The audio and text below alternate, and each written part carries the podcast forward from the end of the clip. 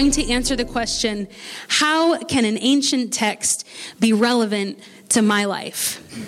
I want to let you know from the, from the beginning that God loves you. God wants to have a relationship with you, and God wants to speak to you through His Word. The Bible says that the word of God is active and it's living and it's sharper than any two edged sword, that it can divide your soul from your spirit. It can speak to the depths of you.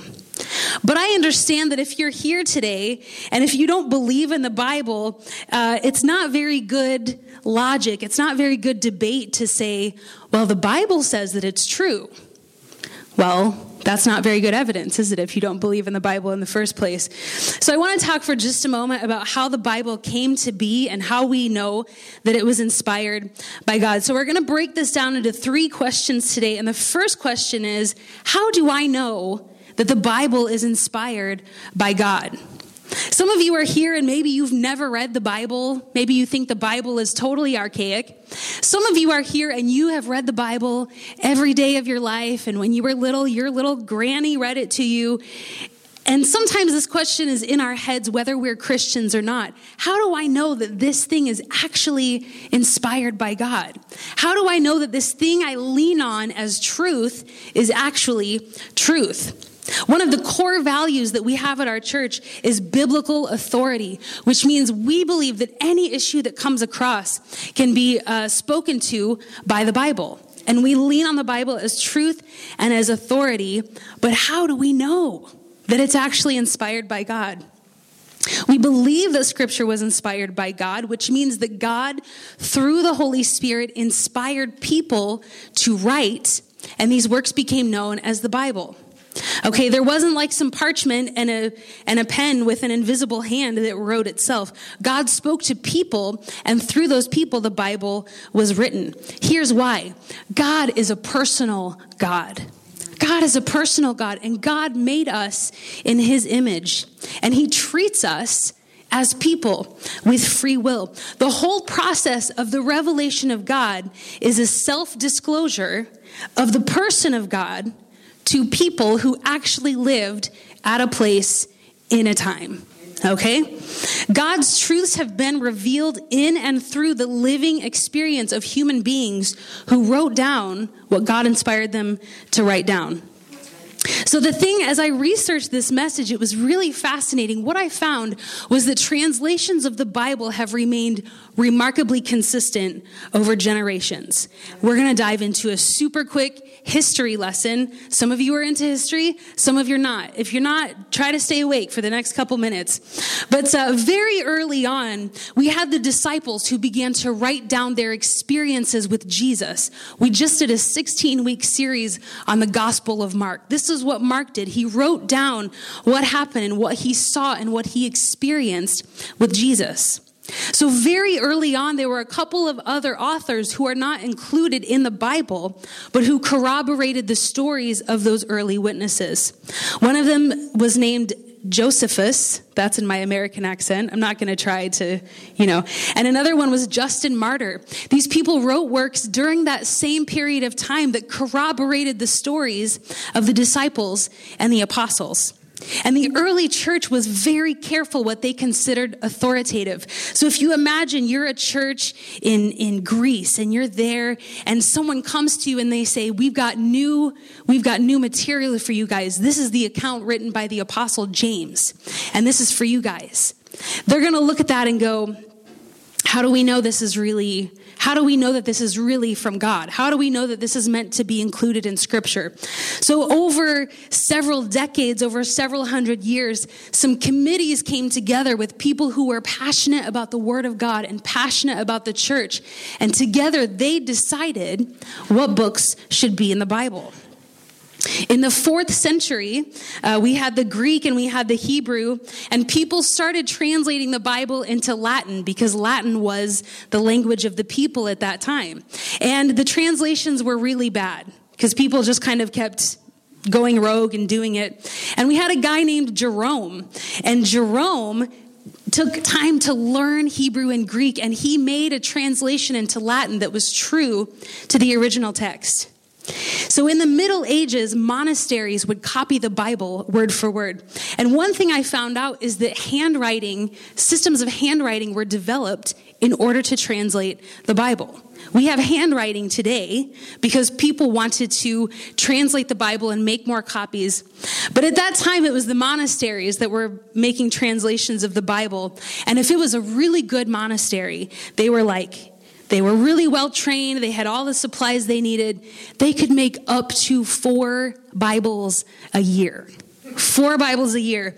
And it took about 1,500 sheep to make a Bible because they would use like the hides of the sheep. It was not a pretty picture, guys. And then in the 14th century, we have a guy named John Wycliffe. And John Wycliffe said, let's start translating the Bible into English instead of Latin, because if we translate it into English, people will be able to double check the things the church is telling them. Up until that point, Latin was the language of the very well educated, the very influential. But the commoners didn't speak Latin, so whatever the church told them the Bible said, that was what the Bible said. And John Wycliffe said, Look, God doesn't just want a relationship with you through your pastor or through your priest or through the Pope. God wants a relationship with every Christian. And in order to have that relationship, they have to have access to the Bible. So John Wycliffe was, was the guy who really advocated for translation into English. In the 15th century, we have the Gutenberg printing press, which made it faster and easier to print the Bible. And then in the 16th century, we had a guy named William Tyndale who translated it into more modern English, more true to the original meaning. And since that time, we've had an increased amount of scholars coming together to improve the translation over time. We've seen Bible scholars come together. We've seen apps come together. We've seen websites come together. But the thing that's really cool about this is in the 1940s, there was, I'm going to get this wrong if any of you are Bible scholars, so just forgive me. In the 1940s, there was a shepherd out in the area near Jerusalem, right? And he found a scroll and he took the scroll to some people and said, This looks important. And they began to find in the caves these scripts of scripture that were from as far back as 250 BC. These were called the Dead Sea Scrolls. Okay? So they pull out these kind of original writings, and they were exactly the same as the Bible that had been translated and passed down over generations and generations of time. That shouldn't happen with a text that's been passed down for over 2,000 years, and for the Old Testament, even older than that. So, hundreds of years later, they found the original documents and found that what we have today in our Bible is true to those original documents. The truth is that people who love the Word of God have continued to work to make the Bible understandable and accessible to everyone. So, what I want you to understand is that God has continued working to communicate with us. Even after Jesus, he continued making a way for us to hold the Bible in his hands and share his word with others and know it for ourselves. God's pursuit of us did not end with the last page of the Bible. Over the last couple thousand years, God continued to help people innovate so that the Bible could become understandable and accessible. The Bible itself tells us that it's inspired. The Bible says, I am inspired by God which again is not great evidence if you don't believe the Bible in the first place. But the history of the text shows us that it is shockingly, uh, it is shockingly consistent for a book that began with oral tradition. It's been translated through archaic languages and it's passed through tons of generations and tons of different cultures. So we have to determine that this text has been divinely inspired. But in order to believe this, we have to understand what is the purpose of the Bible? What is the purpose of the Bible? Why do we have it? And how are we supposed to use it? Uh, in 2 Timothy chapter 3, Paul says to Timothy, he says, From infancy you have known the Holy Scriptures, which are able to make you wise for salvation through faith in Jesus Christ. All scripture is God breathed and is useful for teaching, rebuking, correcting, and training in righteousness, so that the servant of God may be thoroughly equipped for every good work. So, there in verse 16, when Paul says all scripture is God breathed, what Paul means is that every word in the Bible was intended by God to be there. And he says uh, in verse um, in verse 15, the Holy Scriptures are able to make you wise for salvation through faith in Christ Jesus. Now, I want to be clear with you. If you're here and you're not a Christian, you don't believe that Jesus is who he said he was. Maybe he was a good guy. Maybe he was a prophet for some people. Even if you don't believe in Jesus, the Bible has wisdom you can use for your life. The Bible has wisdom about finances. Things like, hey, don't take on more debt than you can pay back. This is good wisdom, right? Things like, don't argue with a fool because you're going to be wasting your breath. It has good, uh, it has good relationship wisdom. It has good wisdom for your marriage.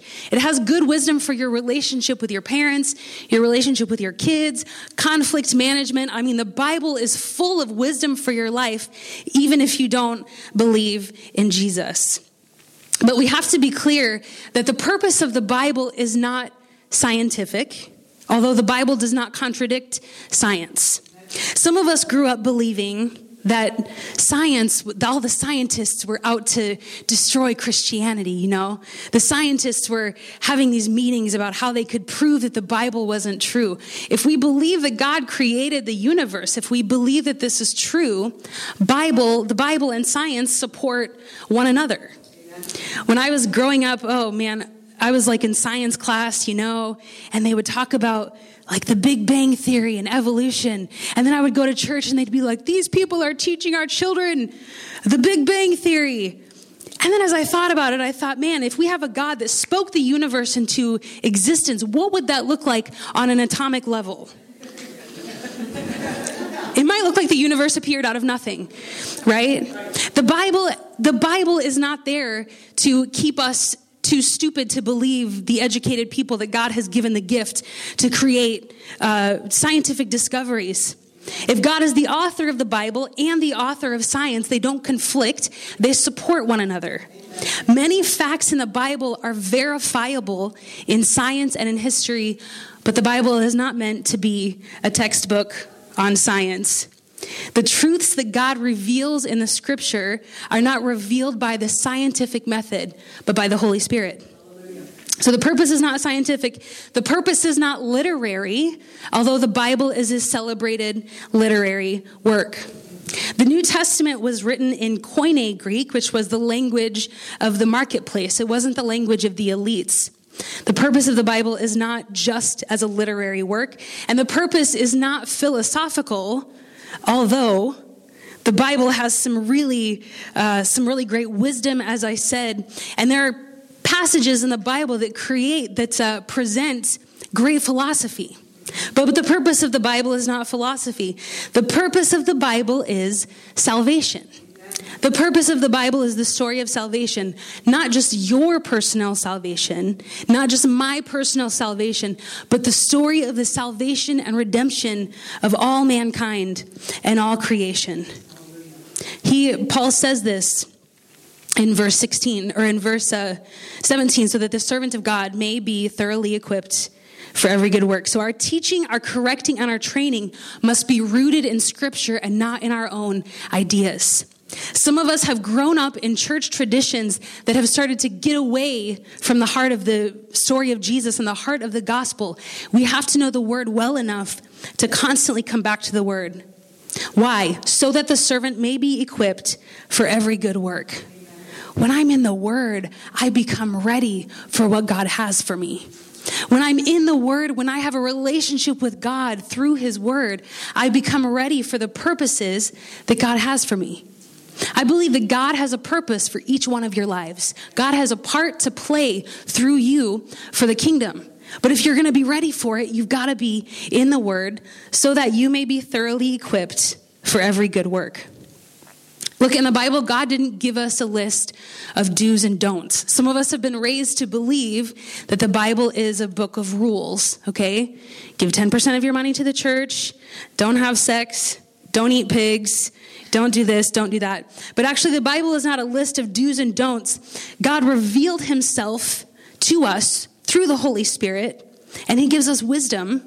and He brings us in community so that we can have wise choices. It's like, uh, it's like if you have a parent who only ever tells you what to do and what not to do, versus a parent who offers you loving guidance in the context of a relationship. That's what God gives us in the Word is guidance in the context of relationships.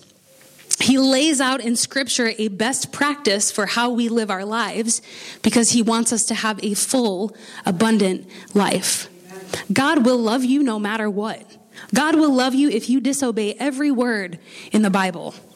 But if you want to have a full, abundant life, I would encourage you to dig into the Bible and figure out what it says.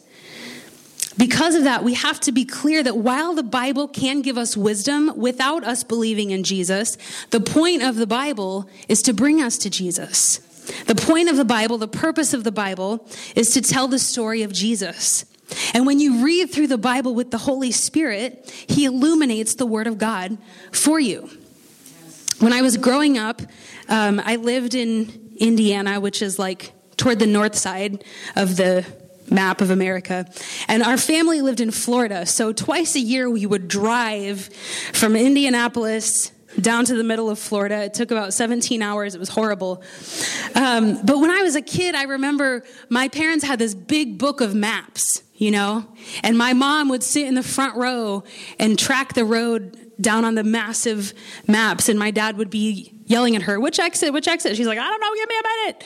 And uh, and sometimes when my sister and I got bored, we would like look through the big book of maps, you know, the Rand McNally Road Atlas, and uh, that was how we got from point A to point B.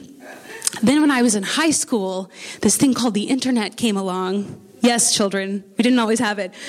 But then we had MapQuest. So when I would drive to one of my friends' houses, I would go on MapQuest and I would put in their address and I would put in my address and it would tell me how to get there and I would print out the papers and bring them in. Did anybody else? Does anybody else remember this? I would print out the papers and have them in the first, in the passenger seat, like step one, go here, step two.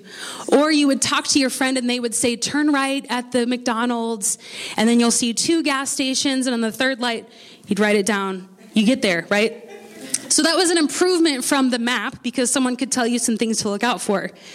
But now we have things like Google Maps and Waze. I love Waze because it will tell you if there's a car accident and it will route you around it to get you to where you're going faster. Reading the Bible without believing in Jesus, reading the Bible without the Holy Spirit, it's kind of like those old road maps.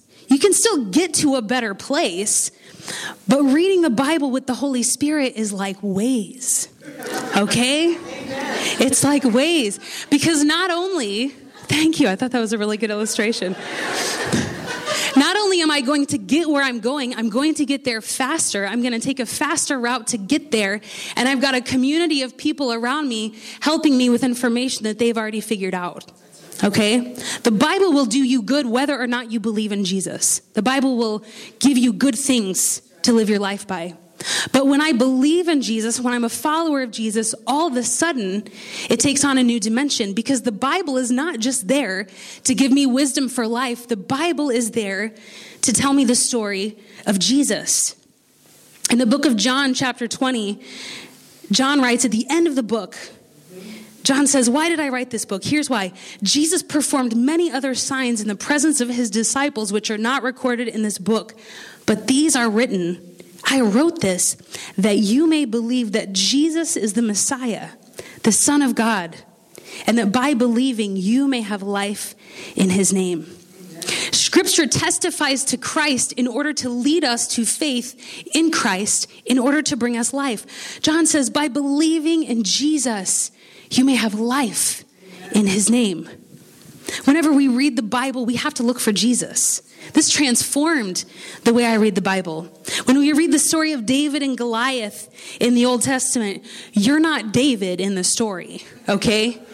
Sometimes we say, You're David and, and you can beat any giants if you try hard enough. No, the story is about how we are weak and we are not enough, but the power of God in us can help us overcome anything. The story of the fiery furnace isn't about how God can get you out of any sticky situation. The story of the fiery furnace is about Jesus being that fourth person in the, in the furnace. And even when we're suffering and we don't have any answers, Jesus is there. So many of the stories in the Old Testament talk about the underdog, right? David was the youngest. He was the youngest one.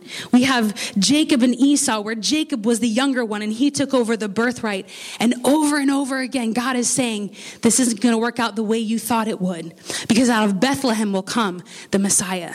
It's the story of Jesus from beginning to end. The disciples knew the Old Testament. The New Testament didn't exist when the disciples were with Jesus because it hadn't been written yet, it was still happening. But the disciples would have known the Old Testament, and that's how they knew Jesus was the Messiah because they knew the scriptures that existed. The better they got to know scriptures, the more Jesus was revealed to them as the Messiah. So that's all great. That's all great, but what if you don't know how to read the Bible? We've, we all have done this different ways. Sometimes we start page one, and it's really good for, you know, a few days until we get into Leviticus and Deuteronomy, and we're like, what is this all about? Some of us do the point and shoot, you know, where you're like, Lord, show me where to read. There we go. That's it, you know? And you try to make it like have some really deep meaning. But a lot of us don't know how to read the Bible. So if you're here and you have never read the Bible, I want to give you a quick crash course on where you can start. The first thing you need to do is you need to choose a translation that works for you. Um, a few of the ones I like, I can't remember this order I put the slides in, but go to the next one. Oh, there you go. Right. So, a few of the translations I like in English, if you're better in English, the New International Version, you can see the same verse there written different ways. The New International Version is the version that I use because it was the version that I started with. This is the version I grew up with, so this is the one I'm the most comfortable with. The New Living Translation is a little bit easier to read if you're brand new to it. The English Standard Version is a little bit more academic. Uh, and then the message version is like a paraphrase. It's it's great. I mean, it'll make you understand everything in there. So those are a few English translations I like. In French, there's not as many in French because I don't know. I don't know why. But in French, Louis Segond is kind of a bit archaic from what I've heard, but they now have Segond 21. Um, and it just has a little bit more updated language there. But there's an app that I really like called the YouVersion app. And this is something you can find for iPhone or for Android. And uh, it looks like this. So the first screen is what it looks like in the App Store. And it's called the Bible. I love this app. I use it every day. Um, and you can see how many versions they have. This is just in English. They have 60 versions in English.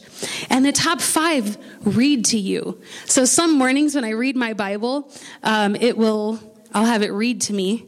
And uh, then you can see how many languages are available. So no matter what language you speak, unless you're speaking a language I've never heard of, um, no matter what language you speak, you can read the Bible in a language that you can understand. Don't read the Bible in English if you have trouble understanding English, okay? Read the Bible in a language that makes sense to you. Um, I would encourage you to start with the story of Jesus if you've never read the Bible. Start with the story of Jesus. Matthew, Mark, Luke, and John is the story of Jesus. And if we're going to understand the Bible, if the Bible is about Jesus, we need to know who Jesus is first. So I would encourage you. I mean, there's some really cool stuff in Genesis. So if you want to start in Genesis, go for it. But I would encourage you to start with the story of Jesus. John chapter 1, verse 14 says, The Word became flesh. God's Word became flesh in Jesus and made his dwelling among us. We have seen his glory, the glory of the one and only Son who came from the Father, full of grace and truth. The Word was revealed in Jesus. If you don't have Jesus, you're not going to understand a lot of this. So start with the story of Jesus. The next thing I want to encourage you to do is on that Bible app, find a plan to follow. And I think I've got another screenshot here of some of the Bible reading plans. They, you can like search all of these are plans in the middle one here. They've got topics on marriage, they've got topics on parenting, finances, anything you can imagine. They've got like five day reading plans. I'm doing the one year Bible right now, so every day I tick off another day in my one year Bible, and uh, I'm 27 days ahead, as you can see. But uh, but this is what I use every day. I don't just try to pick a passage randomly every day. I use a plan okay? And if you're new to this, don't feel like you have to do this on your own because there's other people who have prepared the way for us. So I would encourage you to use this app and uh, find a plan. And the other cool thing about this app is you can friend request people, and then people can see what you're reading. So I'm friends with some of you. Feel free to friend request me. It helps to keep you accountable. Linda's friends with me on on uh, on the Bible app. So, and this can be great for accountability because then if you have a friend that you're talking to about it, your friend can say, Hey, I see that you haven't read your Bible in a few days, you know? And then you can be like, oh, I read it. I just wasn't on the app when I did it. But, uh, but this is an excellent resource for those of you who are brand new to the Bible. So we've got the reading part ticked off, but how do we figure out what the Bible is saying? How do we figure out what it's saying? Look, you're not trying to find something, figure out something that no one has ever figured out before. Okay? We like to talk about the plain meaning, which means your goal in reading the Bible is not to uncover the secret that no one in the thousands of years before you has figured out. If that happens, you're probably wrong. Okay? What we want to do is unpack the plain meaning. And here's how we do this the Bible has eternal relevance it means something for all times. It's relevant to all times and all cultures. But it also has something called historical particularity, which is a long word that just means it was written for a certain people at a certain time. Now, if we go too far in one of these directions, we're going to be off. Okay? If we go too far into historical particularity, we'll say, well, the Bible says that, you know, Men are not to shave the sides of their beards, and women are not to wear jewelry or cut their hair. So we, this is, it says it in the Bible, you know.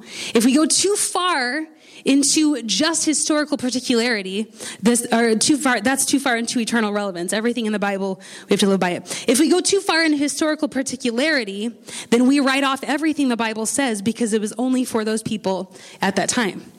There are people who believe that speaking in tongues is irrelevant today because it was only meant for the time that it was written in.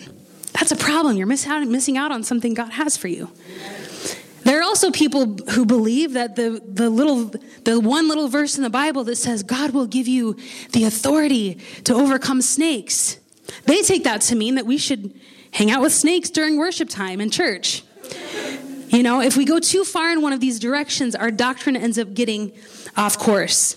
So we have to figure out what it means for us, what did it mean for them, and where did those two meet together. If we think only in terms of the history, we become anthropologists and we render ineffective the eternal words of God. The Bible is not just a historical document, although it functions well on that level, it's true. It provides insight into past cultures and ways of thinking about God.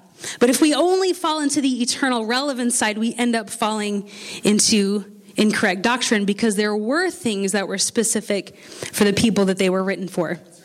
So we've got to figure out that tension.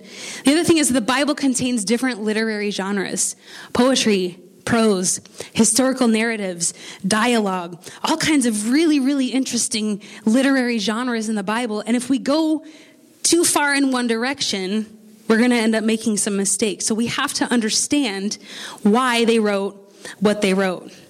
So, our first task is to figure out why this was being said to the people at the time. What were the surrounding events? Why was it said? And then we have to figure out the relevance. Now, I'm telling you to figure out a lot of things on your own, right? But the, the thing is that we have to be, this is why we have to be in community with other believers. This is why we have to be in a small group or in friendships with other believers because Google is not a replacement for Christian community. Okay, if you start to Google things in the Bible that you don't understand, you're going to get some crazy answers. You're going to get some crazy stuff, okay? This is why your pastors are available to you. This is why your ministry directors here at the church are available to you, your small group leaders. Ephesians says that God's plan was the church, not just us as individuals, but us as the church coming together was God's plan. So when I take the revelation that God has given me and I partner it with the revelation that God has given you, we all become stronger together. Amen. When we read a letter that someone wrote to us. We know that they were writing at a particular time for a particular reason, but those words continue to affect our lives. My grandparents have all died, but when I read a letter from my grandmother, I know that she was writing it to 16 year old me or 20 year old me or 23 year old me. She was writing it for a specific reason. But sometimes when I read that letter, it still reminds me of her love for me. It still reminds me of the wisdom that she was giving me. Okay, the Bible's not much different than that. There was a particular point at that time, but as we read that, it continues to speak to us today. So, what do we do with the stuff that we don't understand? I would encourage you to find commentaries. You can find a ton of commentaries on Amazon and stay in community. And I want to also encourage you to pray that God will help you understand. Pray that God will illuminate the Bible to you. Um, when I was in university, I, I had a, I had one more humanities credit, and I decided to take a classical mythology course because I thought this is going to be so easy. And as we got into the course, uh, the teacher began talking about creation myths and flood myths. And here's how every ancient Near East culture had the same stories that we find in the Bible. And the author of the textbook said, Man, can you believe all these idiots who think that these stories in the Bible are true? Because look at all the other cultures who had the same stories that were told. And it threw me into a spiral in my faith because all of a sudden I had to choose whether or not this one thing in the Bible was true and if that one thing was true, or if that one thing was not true, it was like a house of cards, everything began to crumble. And I thought, if there's this one thing in the Bible that someone made up, then none of this is true. This thing I've believed in my whole life, someone just made it up to make themselves feel better. And I entered into a crisis of faith. I was leading worship at my church at the time. I was leading a small group. And I just was like, man, I don't know if I can believe this. I feel like a fool for believing this. And I prayed and I said, God, if you're there, which I think you are, I said, God, I need you. I need you to make yourself real to me. I need you to speak to me and let me know if it's okay for me to keep believing and for me to stay on this path. And at the time, I was in the book of Colossians, just in my daily Bible reading, and I came across a verse in Colossians chapter 2, where Paul says, My purpose is that they may be encouraged in heart and united in love, so that they may have the full riches of complete understanding, in order that they may know the mystery of God. The mystery of God, namely Christ, to whom are hidden all the treasures of wisdom and knowledge. I tell you this so that no one may deceive you by fine sounding arguments. I just came across that in my reading. And I thought, okay, Lord, okay. All of the wisdom and knowledge are hidden in Christ. The mystery of God is hidden in Christ. And I tell you this so that no one may deceive you by fine sounding arguments. Now, that verse might not speak to you really, but it spoke to me because it was what I needed at the time. God met me where I was. Last week, Dave talked a little bit about doubt and as I was listening to Dave talk about doubt, I thought to myself, this is the kind of church I want to be. I want to be the kind of church where we can come together and be open and honest about the things we're wrestling with instead of all pretending that we're all there, that we've all arrived. If you don't struggle with anything the Bible says, you probably haven't read it. Because once you start reading it and digging into it, the levels of the mystery are so deep that sometimes we have trouble Sometimes we have trouble with it. But I believe, I believe that if you pray for God to open your eyes, if you pray for God to help you understand, I believe that He'll meet you where you are. I prayed about this last week, and I was like, God, I'm going to put you on the spot, man, because I'm going to tell those people that you're going to speak to them. I'm going to tell those people that you're going to make yourself real to them. This is something I've prayed many times in my life. There have been times that that there were things happening in church or there were things happening in my life and I would just pray over and over, make it real, God. Make it real. Make it real. Make it real. Convince me, God. Convince me. You know what? He loves me so much that he does it. He does it. He invites me closer to him every time. He doesn't get frustrated or mad at me for continuing to question things. He meets me where I am. And I believe for you, if there's an issue with the Bible that prevents you from believing, I dare you, I challenge you to ask God to speak to you about that thing. And I believe He's going to do it. Hey, this is Kelly, lead pastor of the Bridge International Church.